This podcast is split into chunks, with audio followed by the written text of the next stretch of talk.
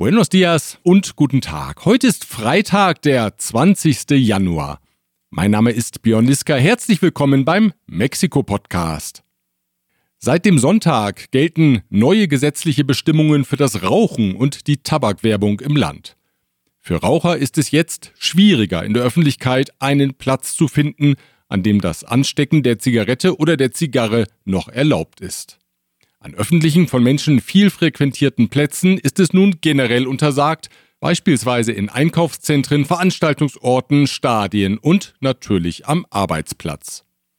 Rauchersektionen in Restaurants müssen im Freien sein, also an der frischen Luft. Die Betreiber dürfen in diesen Sektionen keine Getränke und Gerichte mehr servieren, zudem müssen solche Sektionen einen Abstand von mindestens 10 Metern zu den Räumlichkeiten haben, in denen Gäste Speisen oder Getränke konsumieren. Das dürfte viele gastronomische Betriebe vor logistische Probleme stellen und natürlich auch vor die Frage, warum man eine in der Regel ja teure Fläche für Raucher bereitstellen sollte, wenn man dort keinen Umsatz machen darf. Rauchersektionen dürften demzufolge künftig ein Luxus sein. Auch ist es Geschäften jetzt untersagt, Rauchwaren für Kunden sichtbar zu präsentieren. Und die Werbung für Tabakwaren ist komplett verboten, unabhängig vom Medium. Die Weltgesundheitsorganisation hat die mexikanische Regelung begrüßt, die Tabakindustrie lehnt sie als übertrieben ab. Verbände von Hotels und Gastronomiebetrieben empfehlen ihren Mitgliedern, sich erst einmal mit einem Amparo, einem juristischen Instrument also, vor möglichen Sanktionen zu schützen. Die Gerichte rechnen mit einer Klageflut, Sollten die Amparos überhand nehmen, kann die Justiz beschließen, die Verfahren in einem Gericht zu konzentrieren, um eine widersprüchliche Rechtsprechung zu vermeiden. Gleich geht's weiter. Zunächst aber der Hinweis auf die folgenden Unternehmen, die diesen Podcast unterstützen, garantiert ohne Nikotin. Ascens Blue, Ihr deutschsprachiger Personalrecruiter in Mexiko. ICUNet Group, Expatriate Management von der Vorbereitung über Begleitung bis zur sicheren Rückkehr inklusive interkulturellem Training und Coaching. German Center Mexico Büros, Beratung und Netzwerke unter einem Dach. Global Mobility Partners, Ihr Spezialist für Umzüge von und nach Deutschland. In den USA ist das Verfahren gegen den ehemaligen mexikanischen Minister für Sicherheit, Genaro Garcia Luna, gestartet. Er war von 2001 bis 2012 für die Bekämpfung der Drogenkriminalität in Mexiko zuständig. In der Amtszeit von Präsident Vicente Fox als Chef der Spezialpolizei AFI unter Felipe Calderón in den Jahren 2006 bis 2012 als Minister für Sicherheit. Seinerzeit war er die rechte Hand des Präsidenten im sogenannten Anti-Drogenkrieg. Allerdings soll er ein Doppelspiel gespielt haben und gleichzeitig mit dem Sinaloa-Kartell kooperiert haben, das er angeblich vehement bekämpfte. Offenbar haben die US-Ermittler jetzt Aussagen von Kartellbossen und weitere Belege, die diese Version stützen. Insgesamt sollen 70 Zeugen gegen Garcia Luna aussagen. Nach dem Ausscheiden aus dem Amt hatte er die US-amerikanische Staatsbürgerschaft angenommen und als Unternehmer für Sicherheitstechnologien in den USA gearbeitet. Dort wurde er 2019 festgenommen. Auf einige Erfolge im Antidrogenkampf kann Garcia Luna durchaus verweisen. So tötete er persönlich den Bruder des Drogenbosses Joaquin alias El Chapo Guzman, Arturo Guzman. Doch schon während seiner Amtszeit gab es Presseberichte über den zunehmenden Wohlstand des Ministers, der nicht recht in Einklang zu bringen war mit seinem öffentlichen Amt. Unter anderem berichteten die Medien seinerzeit über den Bau eines luxuriösen Hauses in Tlalpan im Süden der Hauptstadt. Präsident Felipe Calderón will dennoch nie an der Person Garcia Luna gezweifelt haben.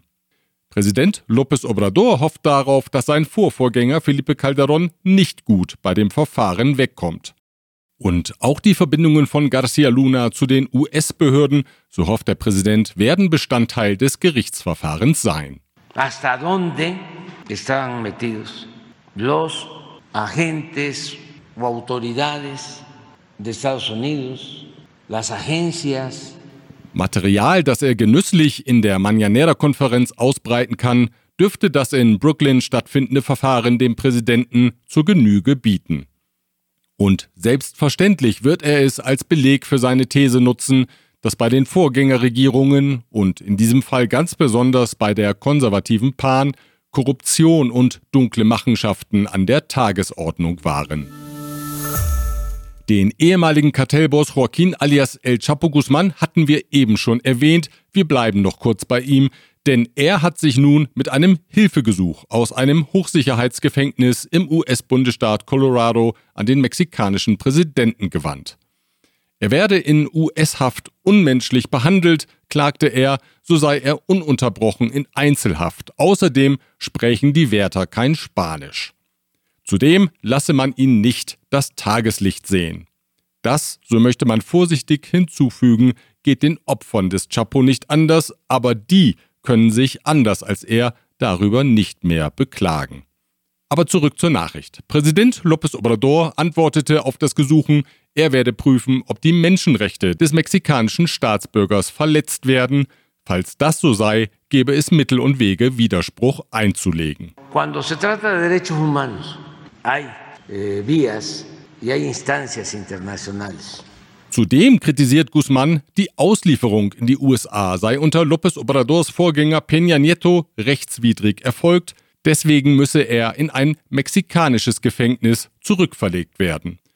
Aus mexikanischen Gefängnissen, wir erinnern uns, ist er bekanntlich zweimal spektakulär geflohen und da zucken wir kurz zusammen, als Präsident López Obrador sagt, Siempre que dejar la puerta abierta aber nein, bitte nichts aus dem Kontext reißen. Der Präsident sagt nämlich Folgendes. Siempre hay que dejar la puerta abierta cuando se trata de derechos humanos. Und rasch noch eine Personalie im Sicherheitskontext. Der General Luis Rodriguez Bucio ist der neue Staatssekretär im Ministerium für Sicherheit.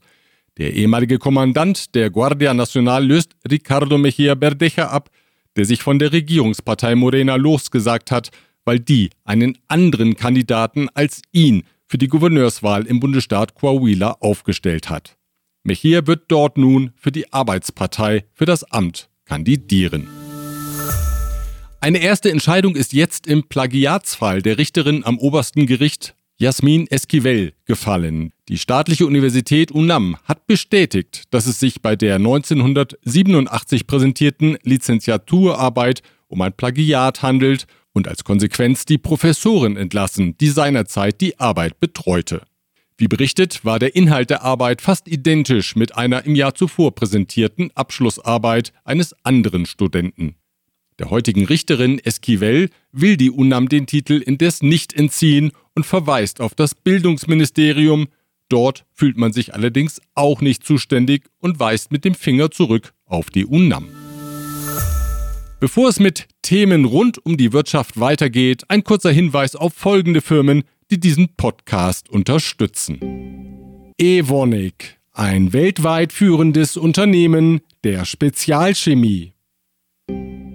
Kernliebers, der globale Technologieführer für hochkomplexe Teile und Baugruppen mit den Schwerpunkten Federn und Standsteile. Chloemecom, Technologien für die Automatisierung und die Energieverteilung in der industriellen Anwendung.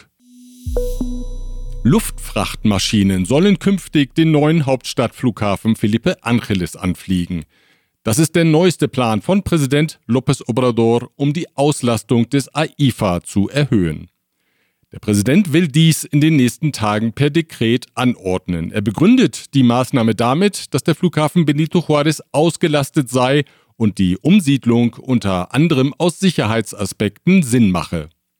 Derzeit fliegen 16 Linien den Flughafen mit Frachtflugzeugen an. Medienberichten zufolge sieht das Dekret nur eine äußerst kurze Frist vor. In 90 Tagen soll der Umzug der Luftfrachtunternehmen vollzogen sein. Der Branchenverband Cámara Nacional de Aerotransportes hält die 90-Tage-Frist für viel zu kurz. Mindestens ein Jahr sei für eine solche Verlagerung einzuplanen, teilte man mit. So gelte es künftig parallele Strukturen für Luftfracht im AIFA und im alten Flughafen Benito Juárez bereitzuhalten, denn die Fracht aus Passagiermaschinen wird weiterhin am Benito Juárez eintreffen. Zuletzt wieder gestiegen ist das illegale Abzapfen von Kraftstoffen und Gas aus unterirdischen Pipelines, die durch das Land laufen.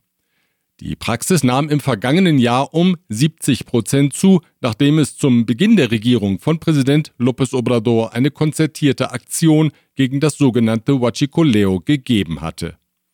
Militärs waren abgestellt worden, um die Pipelines zu schützen. Auch Drones kamen zum Einsatz für die Überwachung aus der Luft. Der staatliche Erdölkonzern Pemex vermeldet nun, dass die Banden die Pipelines immer öfter durch Tunnelsysteme erreichen und von unten anzapfen, sodass ihre Aktivitäten aus der Luft unentdeckt bleiben. Landesweit werden derzeit nach Angaben von Pemex täglich 875.000 Liter Kraftstoff aus den Pipelines geraubt. Um die Möglichkeit des Nearshoring auszuschöpfen, soll Mexiko von den Erfahrungen in Singapur und den Philippinen profitieren. Das regt Michael Fung an. Er ist für das Bildungsministerium in Singapur tätig und lehrt am Tec de Monterrey. Fung schlägt vor, dass Unternehmen und Universitäten gemeinsam eine Expressausbildung anbieten, die Mitarbeiter für die Anforderungen qualifiziert, die mit der Produktionsverlagerung nach Mexiko einhergehen. In Singapur habe man solche Expressausbildungen erfolgreich implementiert. Nun will man dies mit dem staatlichen Schulsystem für technische Berufe CONALEP wiederholen. Man müsse sich von der Praxis verabschieden, Lehrpläne über einen Zeitraum von mehreren Jahren anzupassen. Das müsse künftig schneller und flexibler gehen, sagt der Funk. Der geplante Umzug des Bildungsministeriums von Mexiko-Stadt nach Puebla verzögert sich weiter. Die Bildungsministerin Leticia Ramirez Amaya sagte in dieser Woche bei einem Besuch in Puebla, die Covid-Pandemie habe die Umzugspläne durchkreuzt, aber aufgeschoben sei nicht aufgehoben. Andrés Manuel López Obrador hatte 2018 die Verlagerung mehrerer Ministerien von Mexiko-Stadt in die Provinz angekündigt, um den Föderalismus zu stärken. Bisher ist nur das Ministerium für Kultur nach Tlaxcala umgezogen.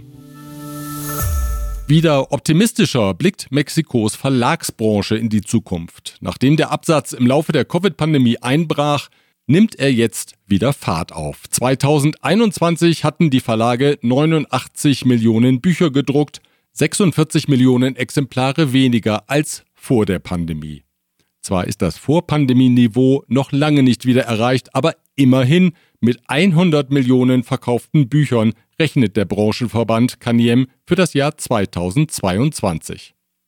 Und nicht nur die Verlage freuen sich, auch die Buchhändler können durchatmen, zumindest jene, die die Covid-Pandemie wirtschaftlich überlebt haben. Die U-Bahn-Linie 12 in Mexiko-Stadt verkehrt wieder, jedenfalls auf dem unterirdisch verlaufenden Abschnitt zwischen den Stationen Misquac und Atlalilco. Zwei Jahre lang war die Strecke instand gesetzt worden. Die Arbeiten am hochgelegten Abschnitt zwischen Atlalilco und Tláhuac dauern noch an.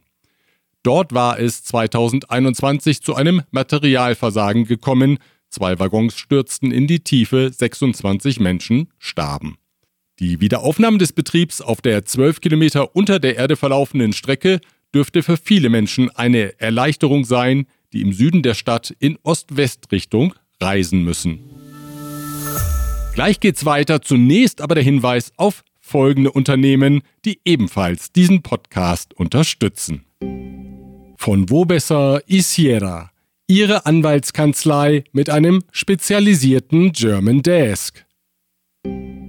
Protektion Dynamica, Ihr deutschsprachiger Versicherungsmakler mit internationaler Erfahrung, seit 67 Jahren vertrauensvoll an der Seite von Privat- und Firmenkunden.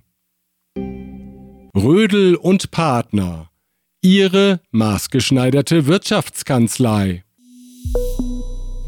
Thomas Wagner ist neuer deutscher Honorarkonsul für die Bundesstaaten Querétaro, San Luis Potosí und Hidalgo.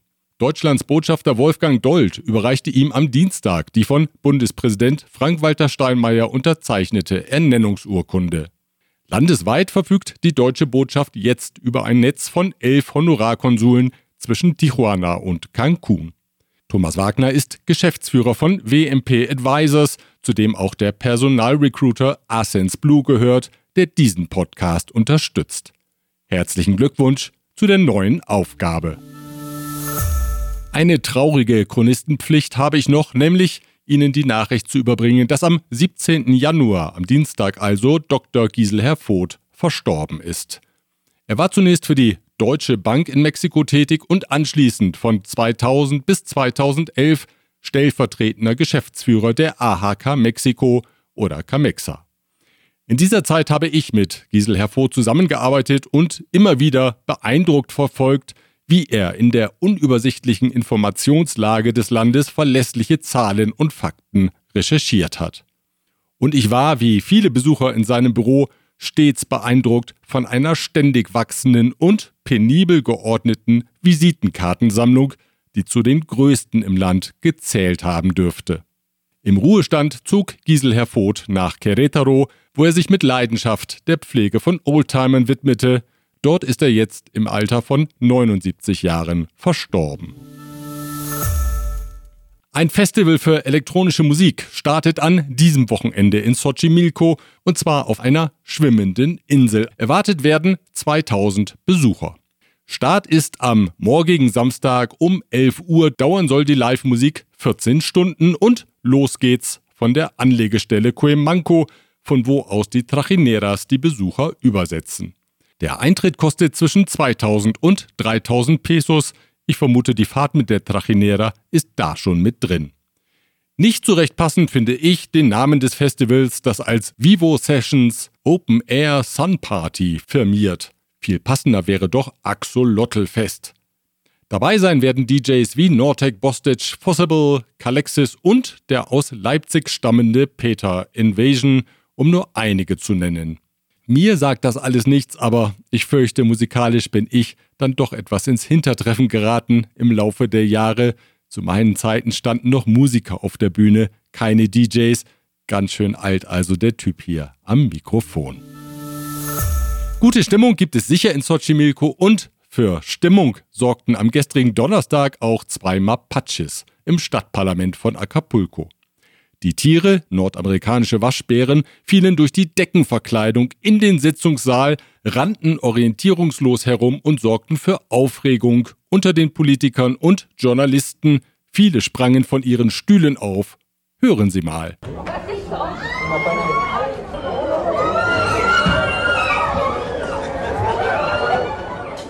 Über das weitere Schicksal der Tiere ist nichts bekannt. Es ist den politischen Krawallmachern zu wünschen, dass sie ins Freie entkommen konnten. Natur gibt es ja reichlich rund um das Rathaus im Park Papagayo. Soweit die Informationen aus Mexiko. Ich wünsche Ihnen einen stimmungsvollen Start ins Wochenende. Wir hören uns wieder am nächsten Freitag, wenn Sie mögen. Bis dahin.